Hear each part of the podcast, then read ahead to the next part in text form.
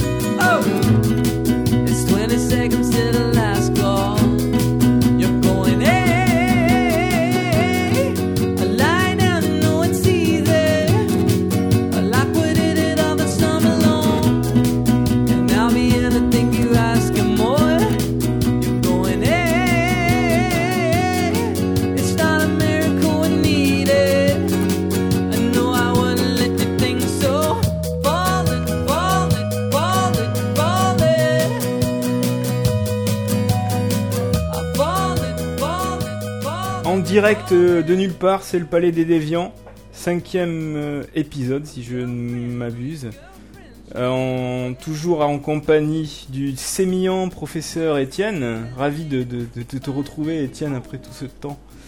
C'est moi-même, tu m'as manqué docteur ah, Laurent. Oui, oui, on se, on se, on se, on se voit pas assez d'ailleurs, on se, d'ailleurs on se voit pas non plus pendant les podcasts, mais, mais bon, je pense que tu, il vaut mieux qu'on se voit pas quoi, il vaut mieux qu'on se parle sans se voir. Oui. Euh... C'est mieux pour nos familles. Ouais, ouais. Aujourd'hui, un invité exceptionnel, comme, comme à chaque fois, on n'a que des invités exceptionnels. Simon Sanahujas, qui. Salut Simon. Salut les déviants. Euh, qui va nous parler du, du, de ses bouquins, de ses projets, de, de ses pérégrinations, notamment de Robert Howard et de Tarzan. Euh, tout ça sera tout à l'heure et pour l'instant il me semble que euh, le professeur Étienne va nous entretenir d'un sujet éminemment capital et, et anglais, le Doctor Who. Exactement, euh, partir et commencer par l'essentiel, telle est notre doctrine, tel est notre euh, propos. Euh, parler de séries télé, ma foi, il y a tellement de sites, de fans qui font ça à longueur de journée que je veux bien, enfin, je veux bien me lancer, mais à condition de ne pas parler de n'importe laquelle. Hein, on n'est pas là pour jouer aux fanboys euh, qui s'abreuvent de séries U S. Euh, on est là pour parler de talent, d'imagination, de charme et de plaisir. Euh, en un mot, euh, la seule série actuelle qui remplit tous ces critères, hein, c'est, excusez-nous, une série européenne. Je dis ça à défaut de pouvoir dire que c'est une série française, c'est Doctor Who. Euh, tout le monde connaît Doctor Who, même ceux qui l'ont jamais vu, imaginez. Euh, il s'agit de la plus ancienne série de science-fiction au monde. Euh, on approche les huit cents épisodes diffusés depuis dix-neuf cent soixante-trois. Hein, vous n'étiez pas nés, mes gamins. Euh, bon, d'accord, les amateurs de Perry Rhodan disent que c'est un gage de qualité. Euh, quand même, Mazette. Euh, on y trouve toutes les formes de science-fiction imaginables. Cela va du space opéra au steampunk, on passe du voyage temporel aux enquêtes policières, avec sou- souvent des, des soupçons de, de fantastique, voire d'horreur. Euh, que dire d'autre ? Doctor Who, c'est une série qui développe son propre univers, à travers une multiplication de produits dérivés, euh, autorisés ou non par la B B C, la communauté fanique est délirante, énorme, euh, et foncièrement transgénérationnelle, comme disent les amateurs des médias. On vous mettra quelques liens sur le site pour que vous puissiez explorer tout ça, bien évidemment. Euh, si vous voulez, on peut comparer l'univers de Doctor Who à celui de Star Trek, Star Wars, hein, par l'ampleur des développements possibles. Euh, tout est disponible, tout est possible, hein, les romans, les livres audio, les jeux, les jeux de plateau, jeux vidéo, euh, les figurines à collectionner, les t-shirts, les posters, les autocollants et les magnets pour votre frigo. Euh, pour finir, c'est la meilleure série actuelle de science-fiction, Ce point n'est pas négociable. C'est peut-être juste une question d'avoir du goût ou non. Alors, euh, choisissez votre camp, camarade. Alors, euh, je vais faire l'avocat du diable, moi, parce que là, tu, tu cries ton amour pour, euh, pour Doctor Who. Il faut euh, déjà, déjà, je te reprends parce que euh, euh, série, euh, série européenne, euh, certes, euh, mais l'Angleterre n'est pas tout à fait un pays européen. Tu sais, c'est un peu le, le cinquante-huitième État des États-Unis. Ça reste une série anglo-saxonne, quoi, et les Anglais sont...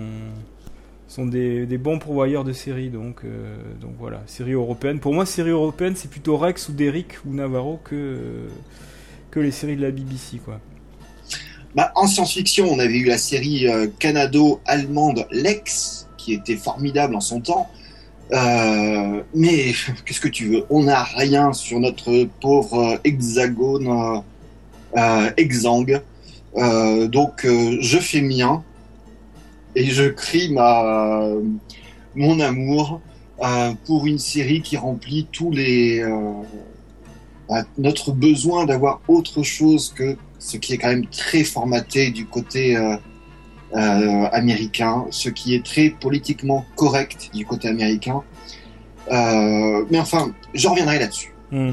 Euh, ce, qui, ce qu'on peut dire aussi, c'est un peu rappeler le principe Doctor Who. C'est quand même, à la base, c'est quand même une série euh, pour enfants. Et pour un peu expliquer la science aux enfants, il me semble. Euh, c'était quelque chose comme ça, non ? Oui, oui. Euh, là encore, je vais être bref. Je mettrai les liens sur le site pour que vous puissiez lire tout cela. Euh, la, la, l'histoire de la genèse même de la série est quelque chose d'assez passionnant.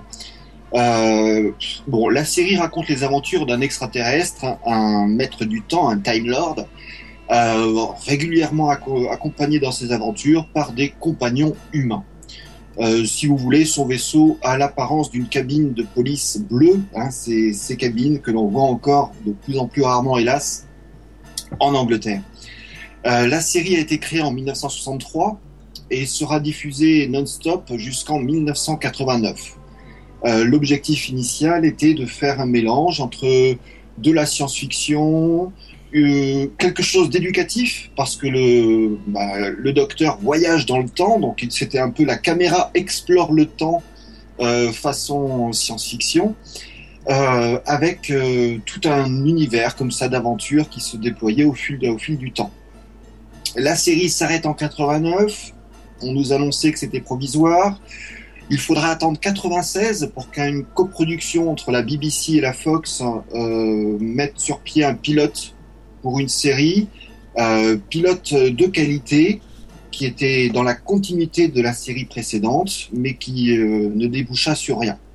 Mmh. Et ce n'est qu'en, qu'en deux mille trois que Russell T. Davis, euh, bon, l'immense euh, créateur de série, quand même on lui doit Queer, à la, Queer Asphalt, euh, relance la production, toujours dans la continuité de tout ce qui avait été fait précédemment, Euh, et devant le succès, lance deux, t- deux séries dérivées, Torchwood, donc une série ouvertement adulte hein, par, ses, par ses thèmes, son traitement de la, de la sexualité et des, de la souffrance euh, des personnages, et les Sarah Jane Adventures, euh, série, elle, di- euh, directement pour les enfants.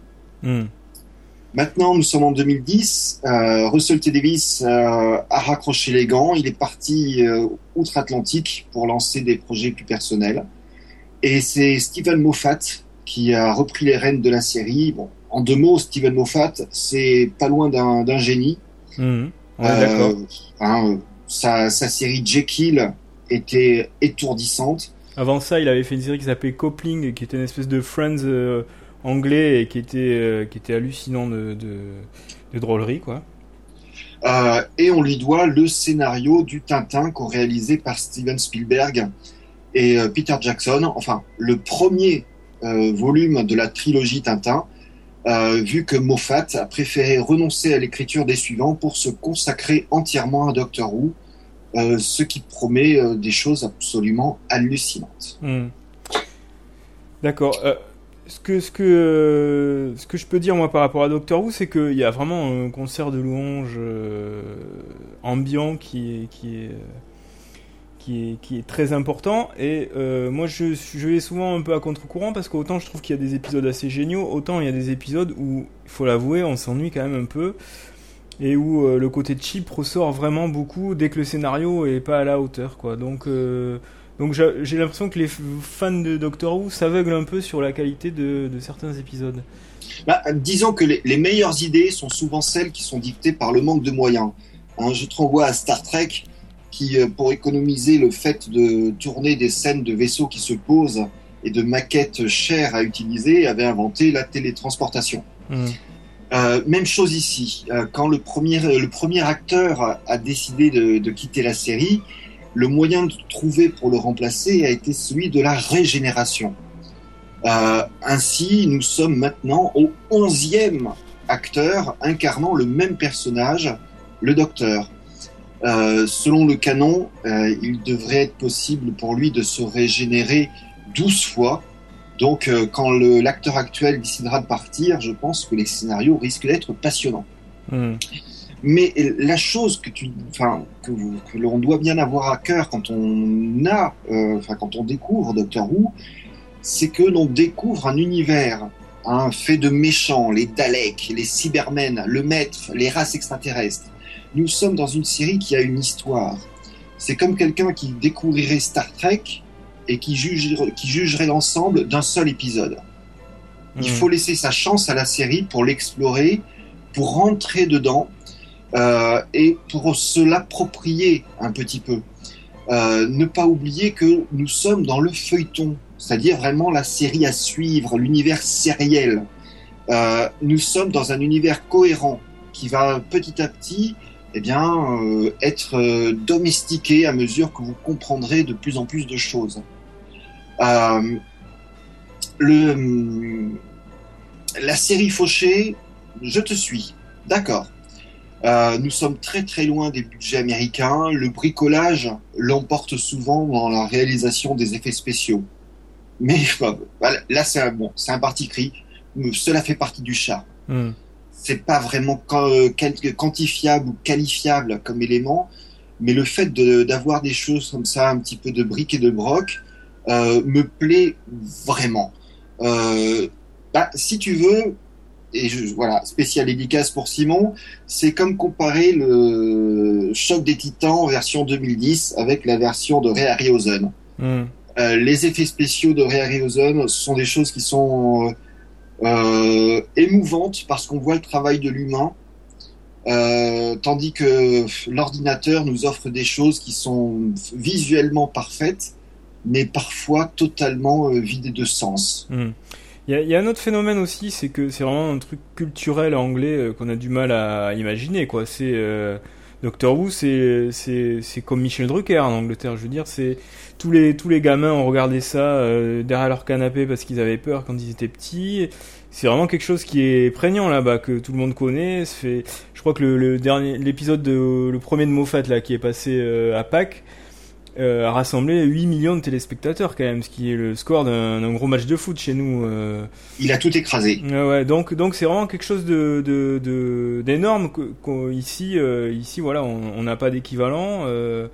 Et, et on, on peut pas, même si on s'y plonge un peu, on n'a pas tout le background, on peut pas, on n'a pas vu tous les épisodes de, des, des vieux Doctor Who petits, et donc on n'aura jamais le même sentiment euh, relationnel, charnel presque avec Doctor Who, quoi. Bah, euh, c'est une série avec laquelle on vieillit. Mmh. Euh, mes plus anciens souvenirs de Doctor Who remontent aux années quatre-vingts. Euh, tu, tu es si jeune, mmh. Laurent. Ah oui. Euh, quand je découvrais à Forbidden Planet euh, un mur entier de, de, de, de mémorabilia consacré à cette série, que, que j'achetais des premiers romans à tout hasard et que, que, que, que je lisais, euh, voilà, c'est, c'est, on n'a pas en France d'équivalent. Est-ce que tu trouveras quelqu'un qui sera capable de se rappeler avec euh, euh, émotion euh, d'avoir vu des épisodes de Jules Lescaut? Alors certes... Hein, si, on si, rattache... ma belle-mère, probablement, si, si, je pense que oui, c'est, c'est on, possible. On, on se rattache à Casimir, euh, mais on n'a on on pas de, d'éléments euh, fictionnels forts pour se, à la fois retrouver un plaisir d'enfance, et retrouver un, euh, une, une émotion, à avoir un, des frissons, un dépaysement, être à la fois en terrain familier et totalement nouveau. Mmh. Euh... C'est une des qualités que je reconnais à Doctor Who, c'est que, c'est que ça parle aux enfants et que c'est, c'est un exemple de S F fun et plein d'idées qui est, euh, qui est assez rare de nos jours, même dans la bande dessinée, quoi. Donc pour ça, euh, pour ça j'avoue que ce côté-là me plaît. Après il y a tous les petits côtés euh, formule un peu, il y a quand même un épisode sur deux où le docteur euh, se retrouve bloqué dans une pièce euh, avec les ennemis qui l'entourent. Alors c'est une formule, c'est marrant au début, mais c'est quand même, euh, voilà, c'est quand même hyper répétitif et, euh, et, et c'est là où la série euh, se heurte à ses limites, quoi, je trouve. Mais tu es bien exigeant. Ah oui, oui. Euh, mais justement, le plaisir de la limite, c'est le plaisir de la contrainte, contrainte qui doit être gérée au niveau de l'écriture, au niveau des acteurs, euh, qui euh, bah, sont souvent des, des acteurs de très grande tenue. Mmh. Euh, et qui arrive à emporter le morceau.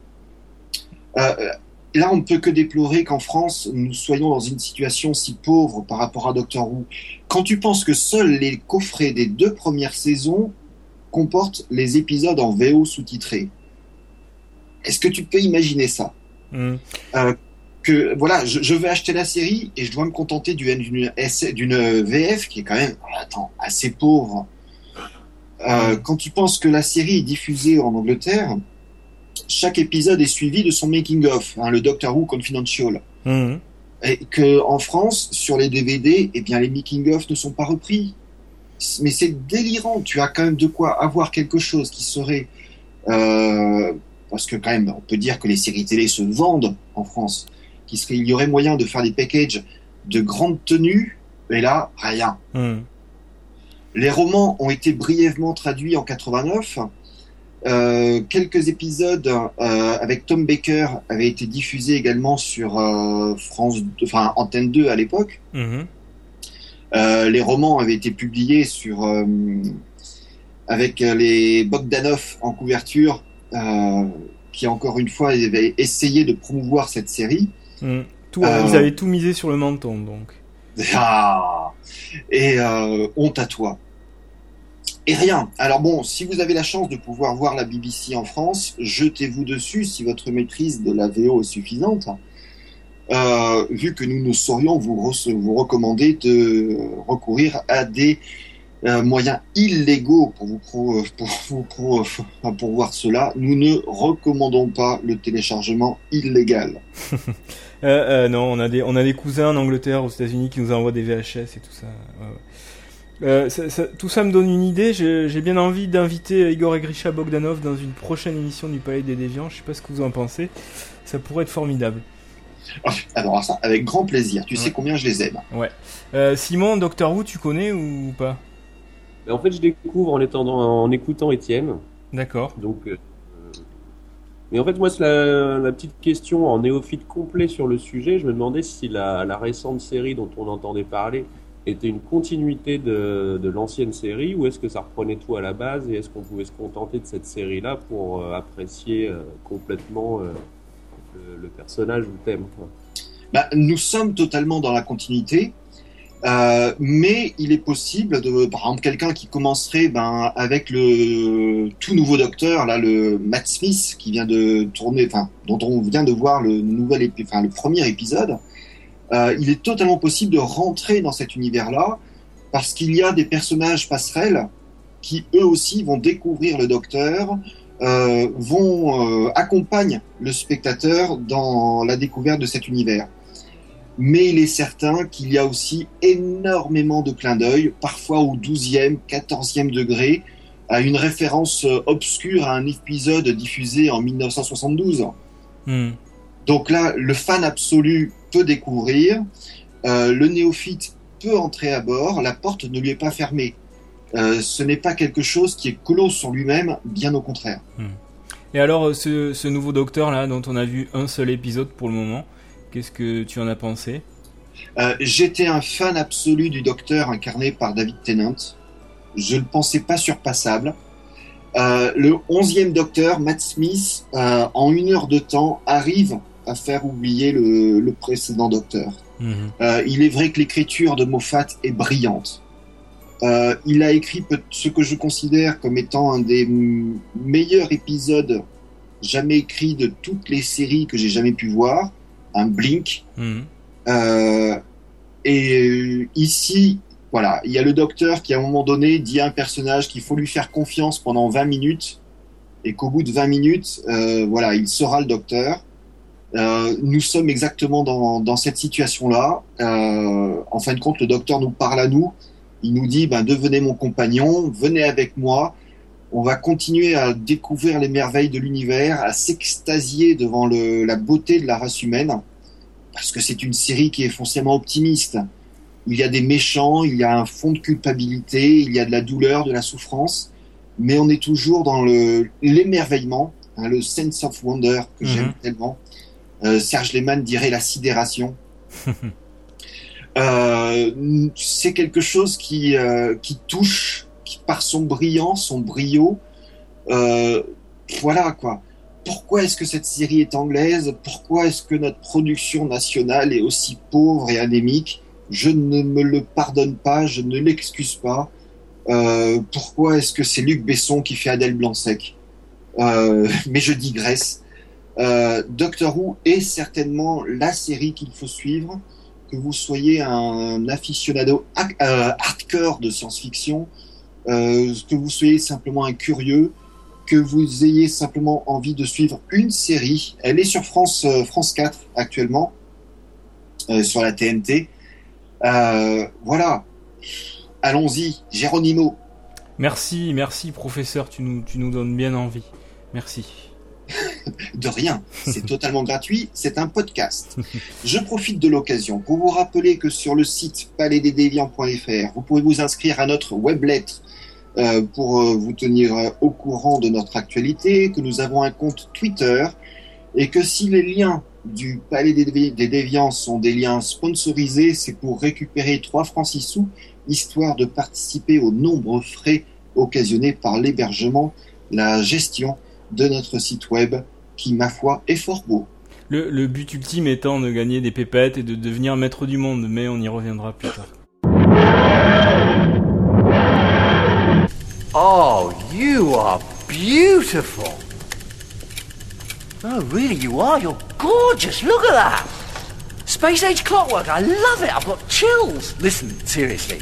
I mean this from the heart. And, by the way, count those. It would be a crime. It would be an act of vandalism to disassemble you. But that won't stop me. Le Palais des Déviants continue avec un maître absolu. Euh, non pas notre ami le docteur Laurent, mais bien évidemment Frederik Pohl. Ouais, alors euh, Frederik Pohl, c'est assez bizarre, je, je connaissais ce nom. Euh, vous, est-ce que vous avez lu déjà, vous deux, euh, de ces bouquins, Frederik Pohl? Ça m'intéresse de savoir. Oui. Oui. Il y a très longtemps, en, en bibliothèque. Mmh. Et c'était quoi, tu te souviens? euh, La grande porte, c'est lui? Ouais, c'est ça. Mmh. Voilà. Ok. Et toi, Simon, tu te souviens d'en avoir lu ou pas? Moi, je dois encore, euh, je dois encore avouer mon ignorance. Je vais passer pour un inculte total. Non, mais je, moi, je moi... me demande si j'ai pas lu quelques nouvelles, parce que le nom m'est vraiment familier, mais euh, je pourrais vraiment pas te dire dans quelles conditions, euh, ni où ni quoi. Ben moi, j'étais comme toi jusqu'à il oui. y a pas longtemps, en fait. Euh, oui, vas-y, Étienne. Et, et j'en ai un autre. Euh, là, je peux me tromper. Euh, les Gogo. Euh, ouais, Planète à Gogo. Ouais, ouais, c'est ça. C'est de lui aussi. Voilà. Euh, ouais, donc moi j'étais comme toi, Simon. Il y a, il y a un mois, je je connaissais pas. Euh, je connaissais son nom. Il revient tout le temps, hein, toutes les histoires de la S F, tout ça. Je, je connaissais Planète à Gogo, mais euh, j'avais jamais lu en fait. Et euh, je sais plus comment. Je suis tombé sur euh, le blog de ce monsieur qui a euh, qui a quatre-vingt-dix ans et qui vient de se lancer dans le blog en fait. Donc c'est assez marrant. Et sur son blog, il racontait Euh, des épisodes de sa folle jeunesse euh, quand ils ont fondé le premier groupe de fans de S F, qu'ils ont organisé la première convention mondiale, et cetera. Et, euh, et voilà, j'ai trouvé ça, euh, les petits articles qu'il mettait super passionnants, et, euh, et je me suis rendu compte qu'il, qu'il avait euh, publié une bio, donc qui, qui est sortie en soixante-dix-neuf. Donc évidemment c'est une demi-bio vu, vu l'âge du, du gars, mais euh... donc j'ai acheté la bio et j'ai lu ça et j'ai trouvé ça, euh... je trouvais ça super passionnant. Euh, évidemment, je pense qu'il faut être un petit peu fan de science-fiction pour, pour y trouver son compte. Mais, euh, mais voilà, le, ce, que, ce que ce gars-là a raconté est, euh, est assez fabuleux. Et du coup, euh, bah, du coup, comme j'avais jamais lu de Frederik Pohl, là aussi je, je, j'avoue mon ignorance, eh ben, j'ai lu Planète à Gogo, que j'ai trouvé vraiment super bien et qui a pas vieilli. C'est un bouquin des années cinquante et, et ça marche toujours autant.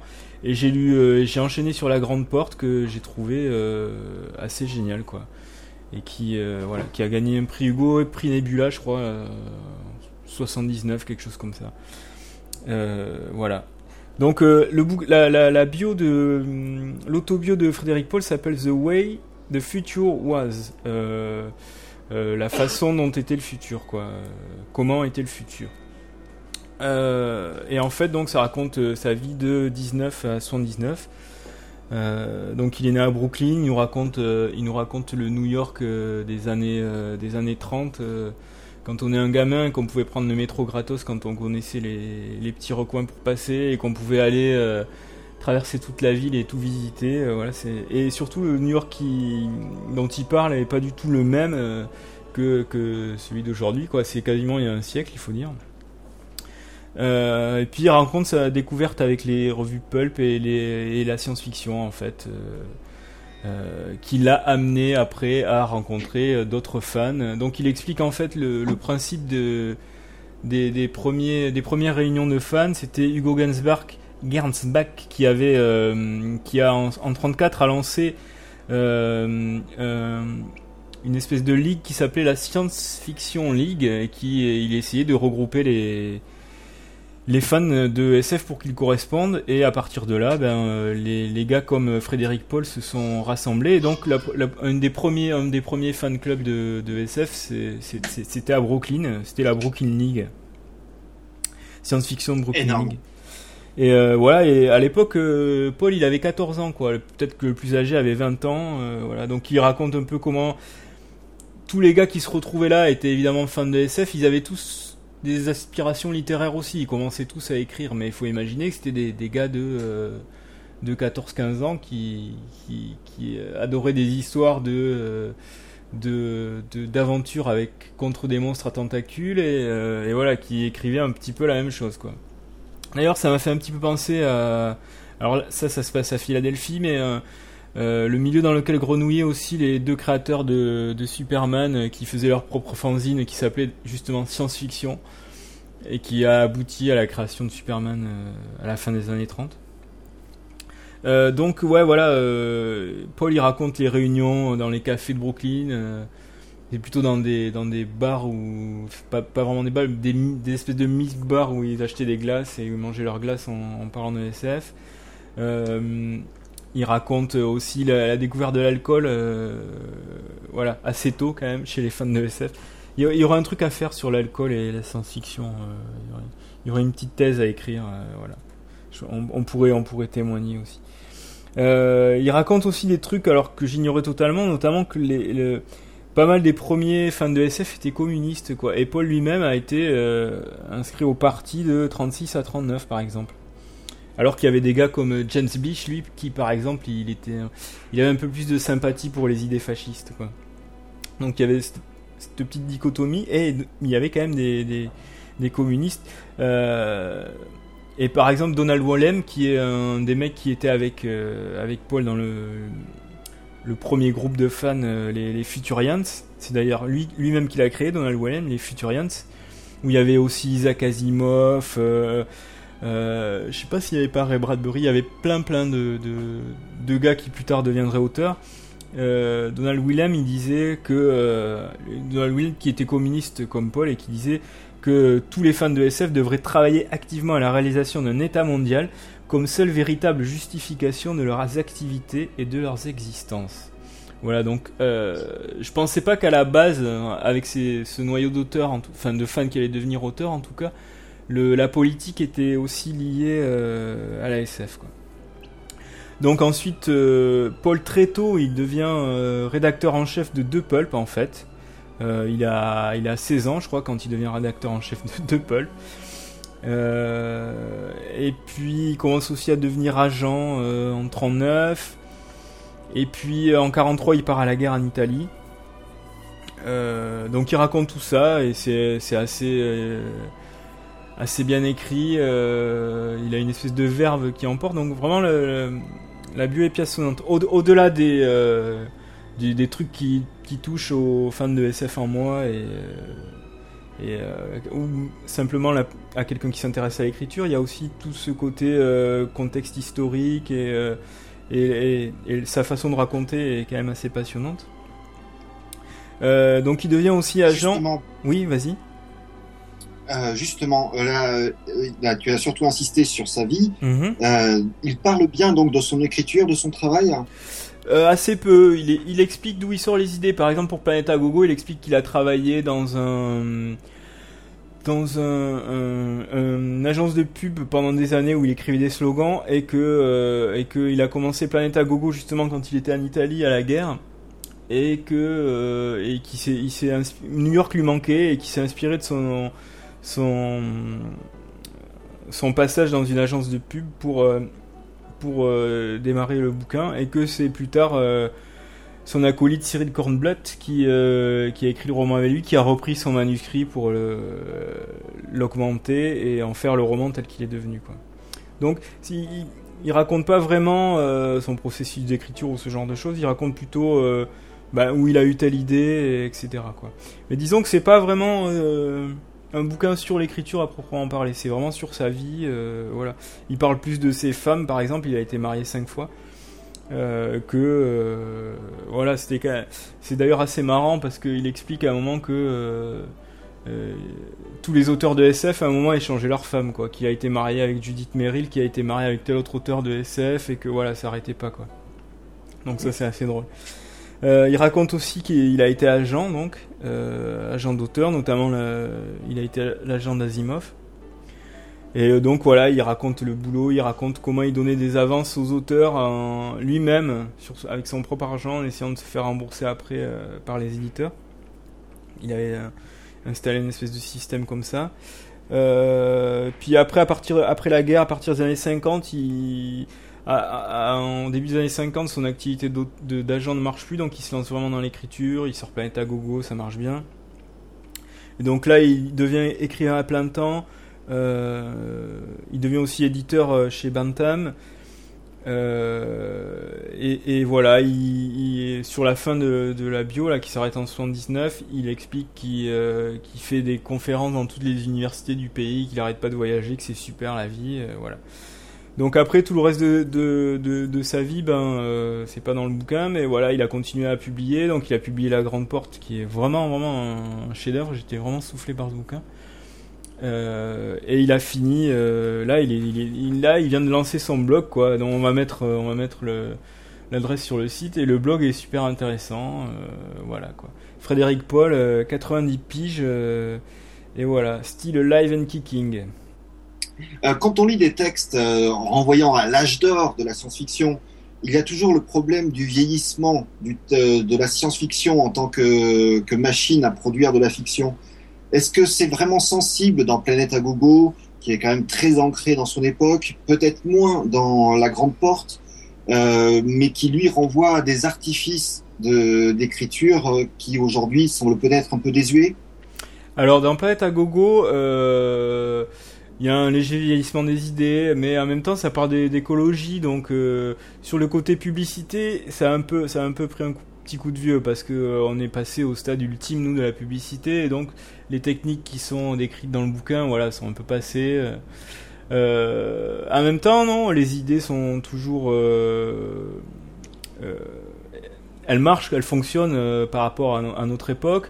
L'écriture marche, c'est hyper trépidant, donc il n'y a pas de problème. Il y a, y a un petit côté suranné, peut-être dans le style, mais c'est peut-être la traduction qui fait ça, je je sais pas.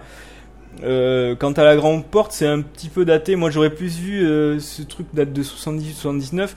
J'aurais plus vu ce texte, moi, euh, début des années soixante-dix, quoi. Ça ressemble un petit peu à un texte de la New Wave euh, anglaise ou, ou américaine.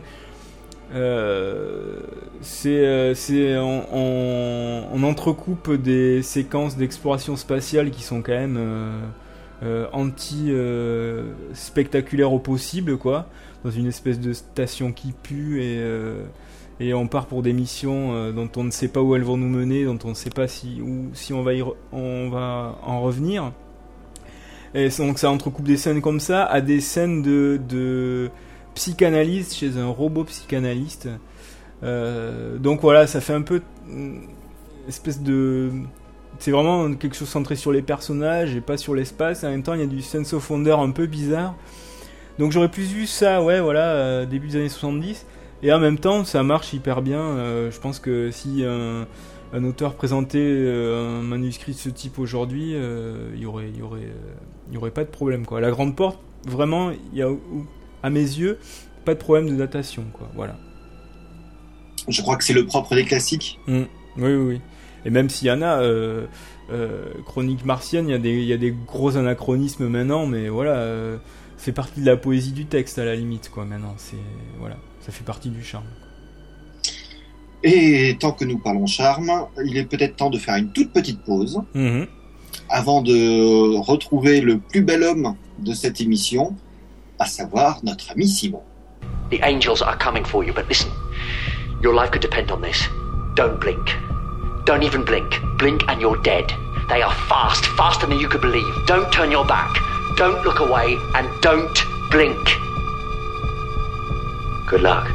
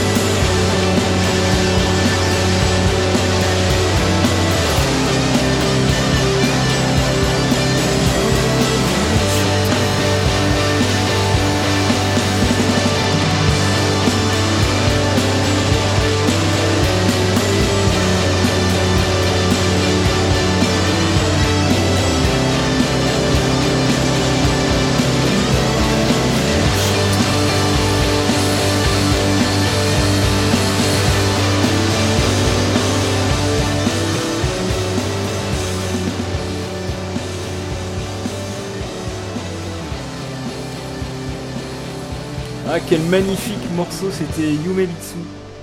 Je ne te le fais pas dire. Simon Sanahujas est quelqu'un de bien. Non seulement il a un physique, mi-chemin entre l'explorateur rude et euh, le, le père que nous aurions tous voulu avoir, mais c'est surtout quelqu'un de profondément, et attention dans ma bouche, c'est un compliment, quelqu'un de gentil. Et, et, et, et il a la meilleure descente de la science-fiction française, je crois qu'il faut le dire. Voilà, ça, on ne dira jamais assez. Oui, nous avons les preuves, nous avons les photos. Mmh. Euh, donc écrivain, essayiste, blogueur invétéré et maintenant euh, Facebooker convaincu, euh, Simon nous fait l'amitié de venir nous parler d'un peu de tout ça dans le Palais des Déviants. Ouais. Laurent. Euh, ben alors en fait on va on va euh, on va reparler d'abord je pense de de tes pérégrinations et de tes voyages en fait. Euh, il se trouve que tu as sorti euh, je, il y a un an ou deux. Euh, un bouquin euh, qui s'appelle Conan le Texan et dont le principe en deux mille huit. Ouais, et dont le principe est le suivant, tu m'arrêtes si je me trompe. Tu es parti avec un pote à toi qui s'appelle Gwendubourg-tout-mieux euh, sur les traces euh, du Texas que euh, dans lequel euh, vivait Robert Howard, donc euh, à la recherche des lieux d'inspiration de, de sa plus célèbre création euh, Conan le Barbare, c'est ça? C'est exactement ça. Et donc, euh, en fait, vas-y, vas-y. L'idée à la base, c'était de, d'essayer de mêler euh, littérature populaire et un cadre de voyage un peu, euh, un peu original. Mm-hmm. Et euh, en parlant de ce projet-là avec Gwen, donc un vieil ami qui s'est lancé dans la photo il y a quelques années, euh, j'en suis arrivé à lui proposer de, de faire coller le Texas avec Conan le Barbare. Quoi. D'accord. Et donc, euh, donc le bouquin, c'est une espèce de, de livre de photos et de textes. Euh, c'est pas des photos il, de, de textes illustrés, mais c'est euh, voilà, euh, tous les deux, vous avez fait le voyage en même temps. Donc, tu racontes, euh, tu racontes euh, le voyage tel qu'il a été euh, chronologiquement, euh, jour par jour, et en même temps, on voit des photos de, de vous en train de vous balader. Il y a une photo marrante où tu es. Euh, Euh, devant les ruines euh, devant lesquelles a posé Robert Howard lui-même dans la même position, voilà. Euh, et voilà. Et donc vous avez vous avez euh, parcouru tout le Texas, peut-être pas tout, mais en tout cas les lieux qui qui vous intéressaient par rapport au projet. Et euh, est-ce que au final, vous, surtout toi peut-être, est-ce que tu as ressenti euh, que tu as trouvé Conan en fait, que tu as retrouvé euh, vraiment euh, Euh, son origine et, et là où vraiment Howard avait puisé l'inspiration pour la Cimérie ou pour les, les lieux qui peuplent son imaginaire. Donc effectivement il y a eu quelque chose de, de carrément magique dans ce voyage et que je ne m'attendais pas à trouver, c'est-à-dire que moi j'avais connaissance de certains lieux qui avaient directement inspiré euh, tel paysage pour euh, tel euh, royaume ou tels endroits pour, euh, pour Howard, donc il y avait notamment certaines collines pour la Cimérie, euh, certains canyons pour d'autres endroits, et cetera. Par contre, je ne m'attendais absolument pas à retrouver autant de choses dans, dans l'esprit du Texas, dans l'histoire du Texas. C'est-à-dire qu'il y a, peu à peu, dans notre euh, découverte du pays, on s'est également intéressé à la culture texane. C'est des trucs aussi cons que d'aller assister à un rodéo euh, dans un bled paumé ou ce genre de choses. Et euh, toutes ces petites expériences, elles m'ont rappelé à chaque fois des passages de, de textes de Conan. Je pense notamment à, à un texte dans lequel euh, Conan se présente lui-même comme un homme de l'Ouest, qui, euh, qui fait référence euh, directement donc, aux pionniers qui ont investi le Texas euh, dans les années dix-huit cent quarante et qui allaient vers l'Est, vers l'Ouest en affrontant une nature complètement sauvage et les Comanches qui euh, tentaient de défendre leur territoire. Il y a un moment, euh, il affronte un, un étrangleur euh, à main nue et il lui brise le cou et à la, juste avant de le tuer, il lui dit euh, « On voit que tu n'as jamais euh, affronté un homme de l'Ouest, de l'eau, donc euh, comme je disais. » Et il lui dit euh, « Moi, j'ai, euh, j'ai brisé la nuque d'un, d'un taureau sauvage cimérien à l'âge de quatorze ans ou un truc comme ça. Mmh. » Et ça, ça renvoie directement au rodéo, euh, ce genre de choses.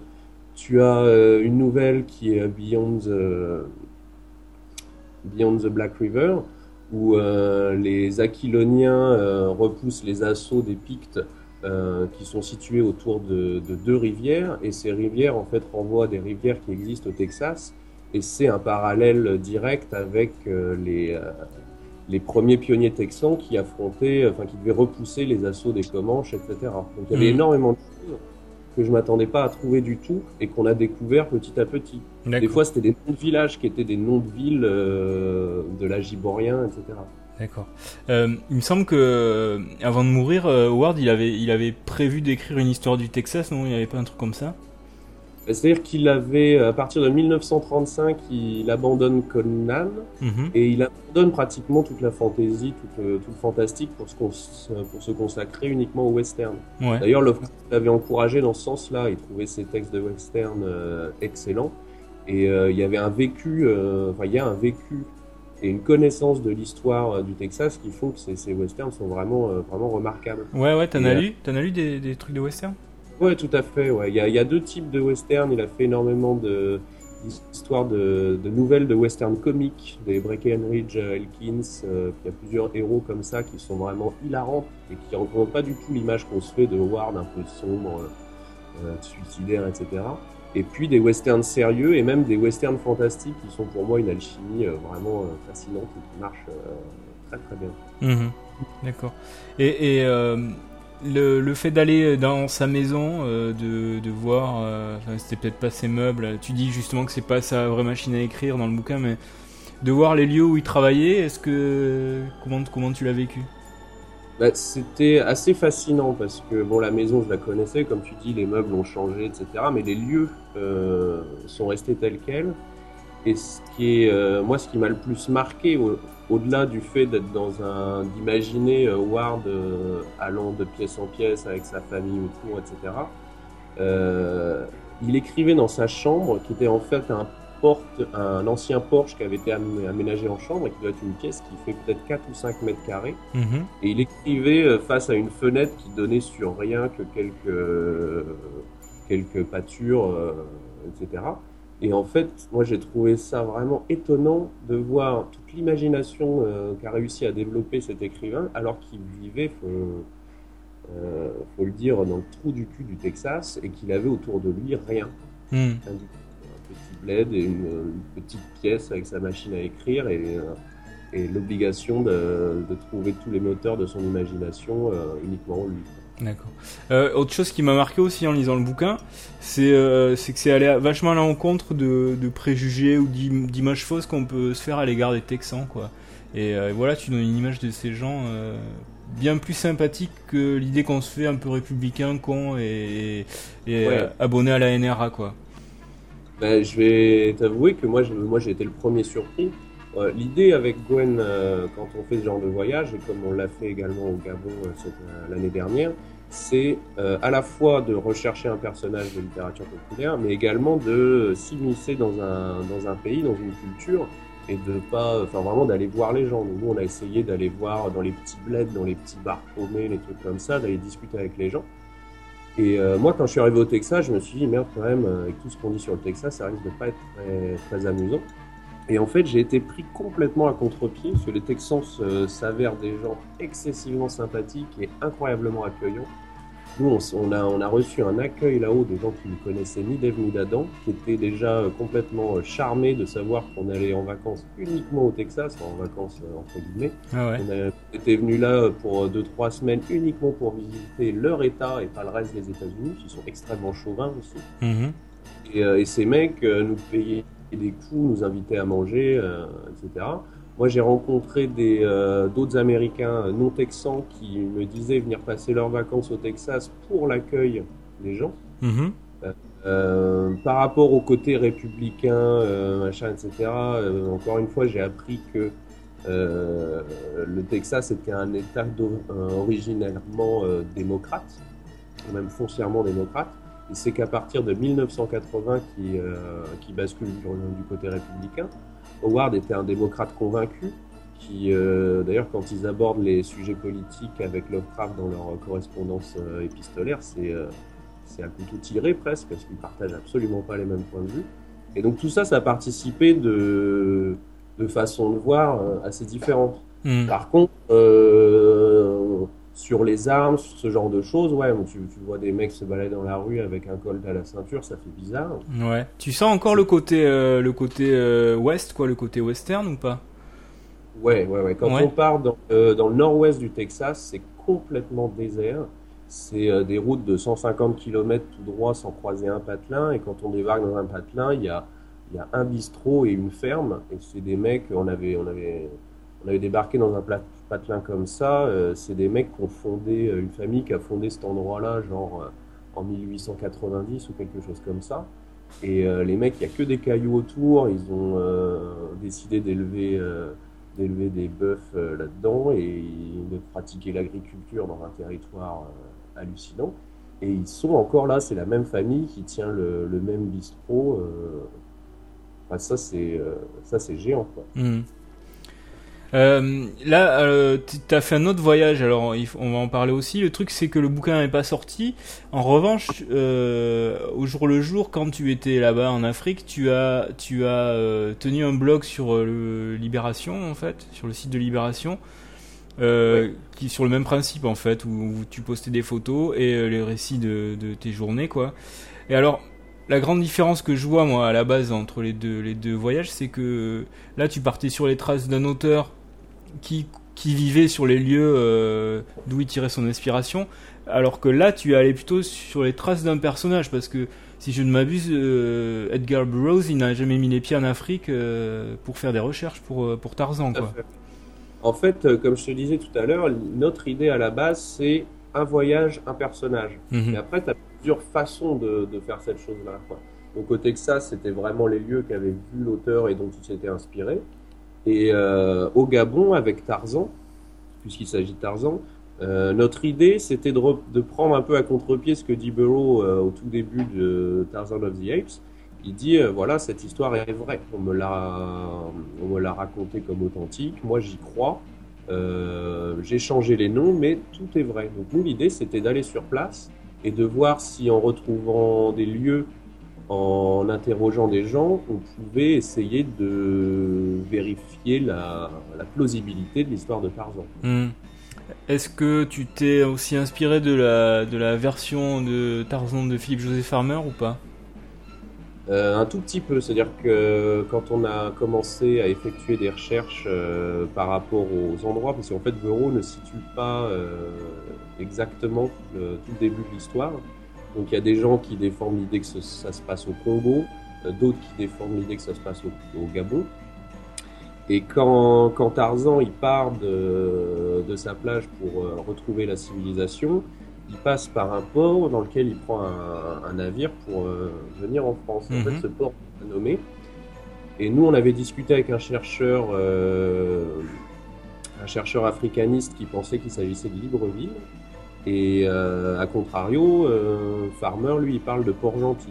Donc mm-hmm. c'est sur ce genre de détails où nous, on a été, on, a, on, on s'est fait notre propre idée en allant visiter les deux villes, puis en mettant en relation euh, les histoires de trajet, de ce genre de choses. Et alors, est-ce que tu as eu des petites épiphanies euh, comme tu en as eu euh, au Texas, euh, au Gabon ?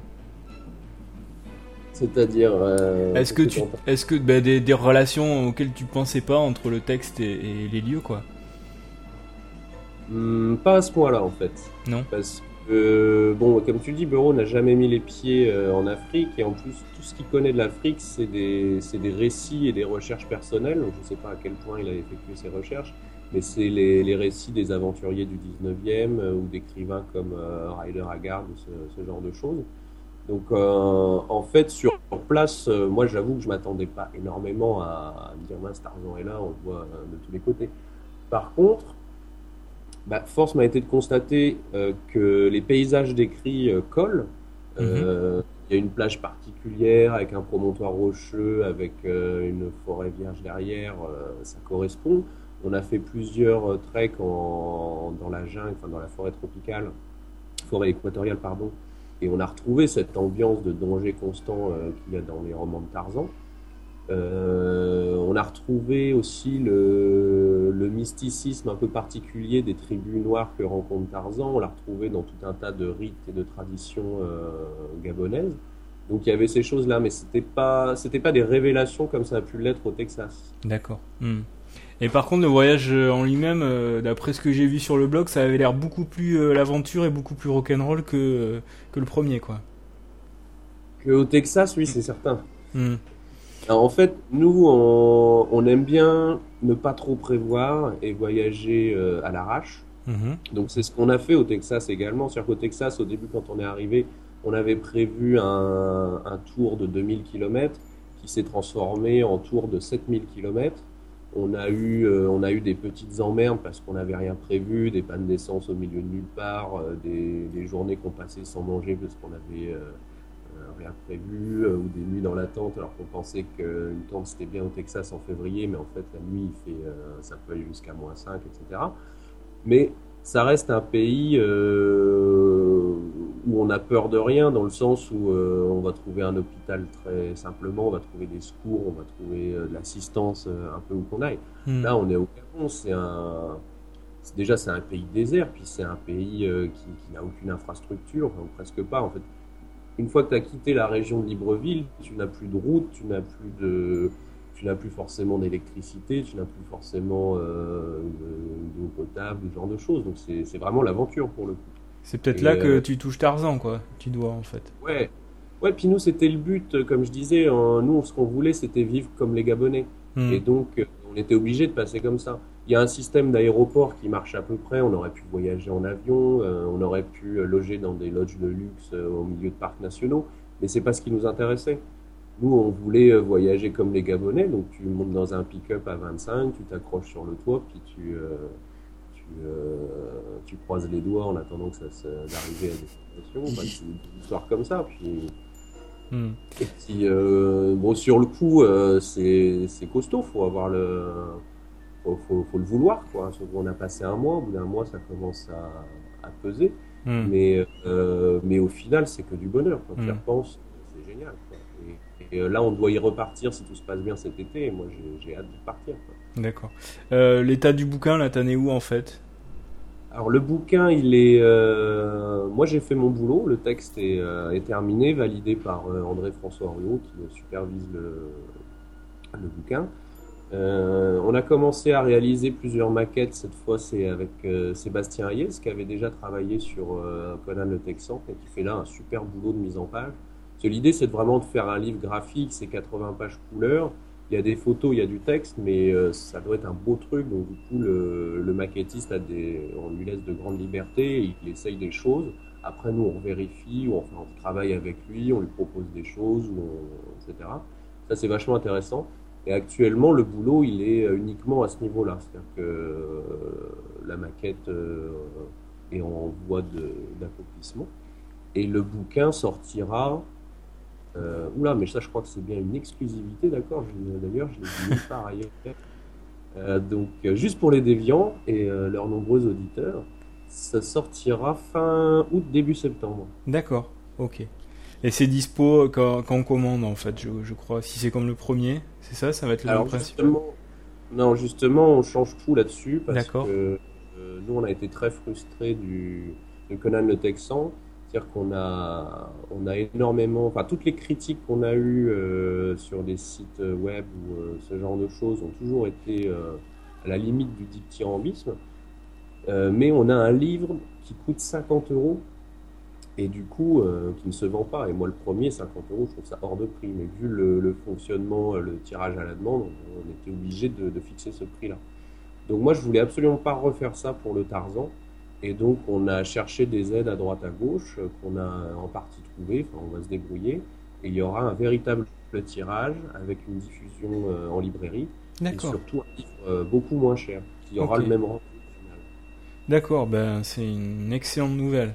Euh, est-ce que est-ce que tu as trouvé la destination du prochain voyage en vue du prochain bouquin ou pas ? C'est la dernière fois qu'on en avait parlé, tu, tu cherchais encore et voilà.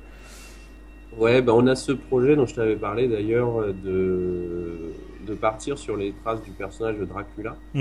Euh, et donc notre idée, c'est de refaire le, le dernier voyage dans le, dans le roman de Bram Stoker, quand les héros euh, poursuivent, euh, poursuivent euh, Dracula euh, qui repart de Londres jusqu'aux Carpates. Donc on va reprendre le même, le même itinéraire Euh, si possible, essayer d'utiliser les mêmes euh, moyens de locomotion, ou en tout cas euh, l'équivalent moderne de ces moyens de locomotion, de locomotion et de, de voilà, donc faire un, repartir euh, entre guillemets à l'aventure. Mmh. Euh, Puis là, tu vas tirer à des millions d'exemplaires parce que tu as le, le public de Twilight qui, qui attend que ça. Quoi. euh, ça pourrait ressembler à un avantage. Moi, je pense que c'est surtout euh, le, le danger de, de prendre Dracula, c'est de se retrouver noyé dans la masse. Je, ouais. je, je suis effrayé encore quand je vois tout ce qui, tout ce qui se produit autour de, euh, autour de Bram Stoker, de Dracula et des vampires en ce moment. Mmh. Euh, au niveau plus personnel, tes, tes, tes bouquins à toi, tu as publié un, un roman chez Rivière Blanche déjà, je crois. Ouais, c'est deux ça. romans. Deux romans. Et là, tu, tu, tu es sur quoi là ? Là, je travaille sur un gros gros bouquin de, de fantasy mmh. euh, que j'ai, j'ai commencé il y a un an, même plus d'un an maintenant. J'ai jamais travaillé sur un truc aussi gros, donc c'est. Euh, c'est, c'est assez. Plus le bouquin est, est dense, et plus c'est complexe à écrire. Donc, euh, je prends mon temps pour faire quelque chose euh, qui tienne la route. D'autant plus que je, je, je travaille sur quelque chose d'assez ambitieux au niveau de la construction, de, de différentes lignes narratives qui s'en mêlent, de, de, de jonglage entre des flashbacks et des temps présents, et cetera. Donc, euh, donc je prends mon temps et euh, dans l'idée de faire un truc euh, vraiment qui, qui réussisse à coller avec l'idée que j'ai euh, du texte final. D'accord, ok, très bien. Et euh, après, bon, tu sais pas ce que tu vas faire ou déjà, déjà j'imagine ouais. ce gros projet et puis, euh, et puis tu verras après. Ouais, ça sera déjà bien. Quoi. Déjà voir le Tarzan sortir, ça sera très, très agréable. Et puis, euh, puis ce bouquin-là, je vais prendre le temps pour le finir de manière euh, correcte. Démarcher les éditeurs. D'accord. Étienne ?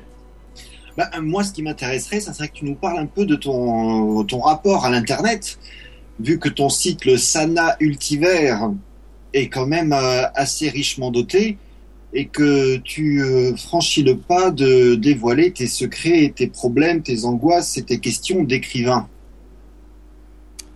Ouais. Donc en fait, le blog, euh, ça faisait longtemps que je voulais faire comme, comme font tout, euh, tous les auteurs que je connais euh, dans les littératures d'imaginaire euh, en France. C'est d'avoir un, un petit coin sur Internet où je puisse relayer mes infos, euh, parler un petit peu de mes bouquins, et cetera. Et puis bon, bah, cette idée-là, je me suis dit, euh, je suis quand même pas très connu, j'ai écrit deux romans, j'ai fait une paire de quelques nouvelles, euh, quelques, quelque chose à droite à gauche. Euh, si je parle juste de ça, euh, je vais un peu tourner en rond. Et puis, euh, c'est en discutant avec des gens, puis en fouillant un peu sur Internet, je me suis dit, c'est quand même, on est quand même assez pauvre au niveau des, des conseils d'écriture. Et euh, souvent, je tombe sur des, des, des, des sites de gros, édite, de gros auteurs, enfin de, d'auteurs, on va dire, à succès. Et ils ont toujours un chapitre conseil d'écriture, et quand on va dessus, c'est la déception, c'est c'est dix, c'est dix lignes, c'est des conseils vraiment de vraiment pour la personne qui a jamais eu un stylo entre les mains. Et je me suis dit, c'est dommage, il y a un truc à faire là-dedans. Donc en même temps, comme moi, je ne me juge pas comme un écrivain professionnel et forcément compétent dans tous les domaines, je me suis dit, plutôt que donner des leçons sur l'écriture, je vais je vais expliquer comment moi j'attaque euh, j'attaque un roman, comment j'attaque une histoire, comment je la construis. Euh, par quel bout je commence, comment ça évolue, et cetera. Donc, euh, donc j'ai mêlé ça à mon blog et euh, j'ai eu pas mal de retours là-dessus. Je pense que de toute façon, c'est les, les parties les plus euh, visitées de, du blog. Et, euh, et je pense que ça peut intéresser les gens, parce que c'est vrai que quand on se lance dans un roman, moi le premier, il y a une dizaine d'années, quand j'ai commencé mon premier roman, je me suis trouvé complètement perdu. Une nouvelle, c'est assez simple, on a l'idée, on voit le truc, on va l'écrire en quelques jours, ça colle, mais un roman... Euh, Au, enfin, ça se construit, ça se, ça se pense en amont, et cetera. Il y a un, il y a un rythme d'écriture qui est assez exigeant en plus, donc euh, je voulais expliquer comment moi j'avais réussi à passer le pas pour euh, éventuellement euh, donner euh, des clés euh, à des gens qui seraient désireux de le faire eux-mêmes. Mmh. Ok, ben, Étienne, c'est bon pour toi ? C'est parfait, c'est bon. Mieux que bien. Ouais. Euh, ben écoute Simon, euh, à moins que tu aies quelque chose à rajouter, mais sinon on va te laisser retourner. Pas Pardon ? Pas spécialement, non. Bon, okay. C'est un très bon. Ben nous aussi, écoute, c'était vraiment sympa. Euh, ouais. Moi, je, je, je dois t'avouer que les cinquante euros du, du Conan le Texan, je les avais mis.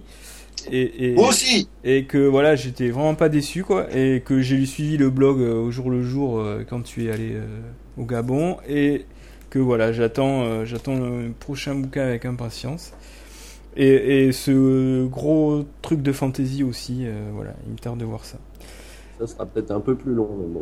En tout cas, ça fait plaisir de savoir que ce bouquin, enfin ce, cette idée de, de, de voyage littéraire là, intéresse et plaît, quoi.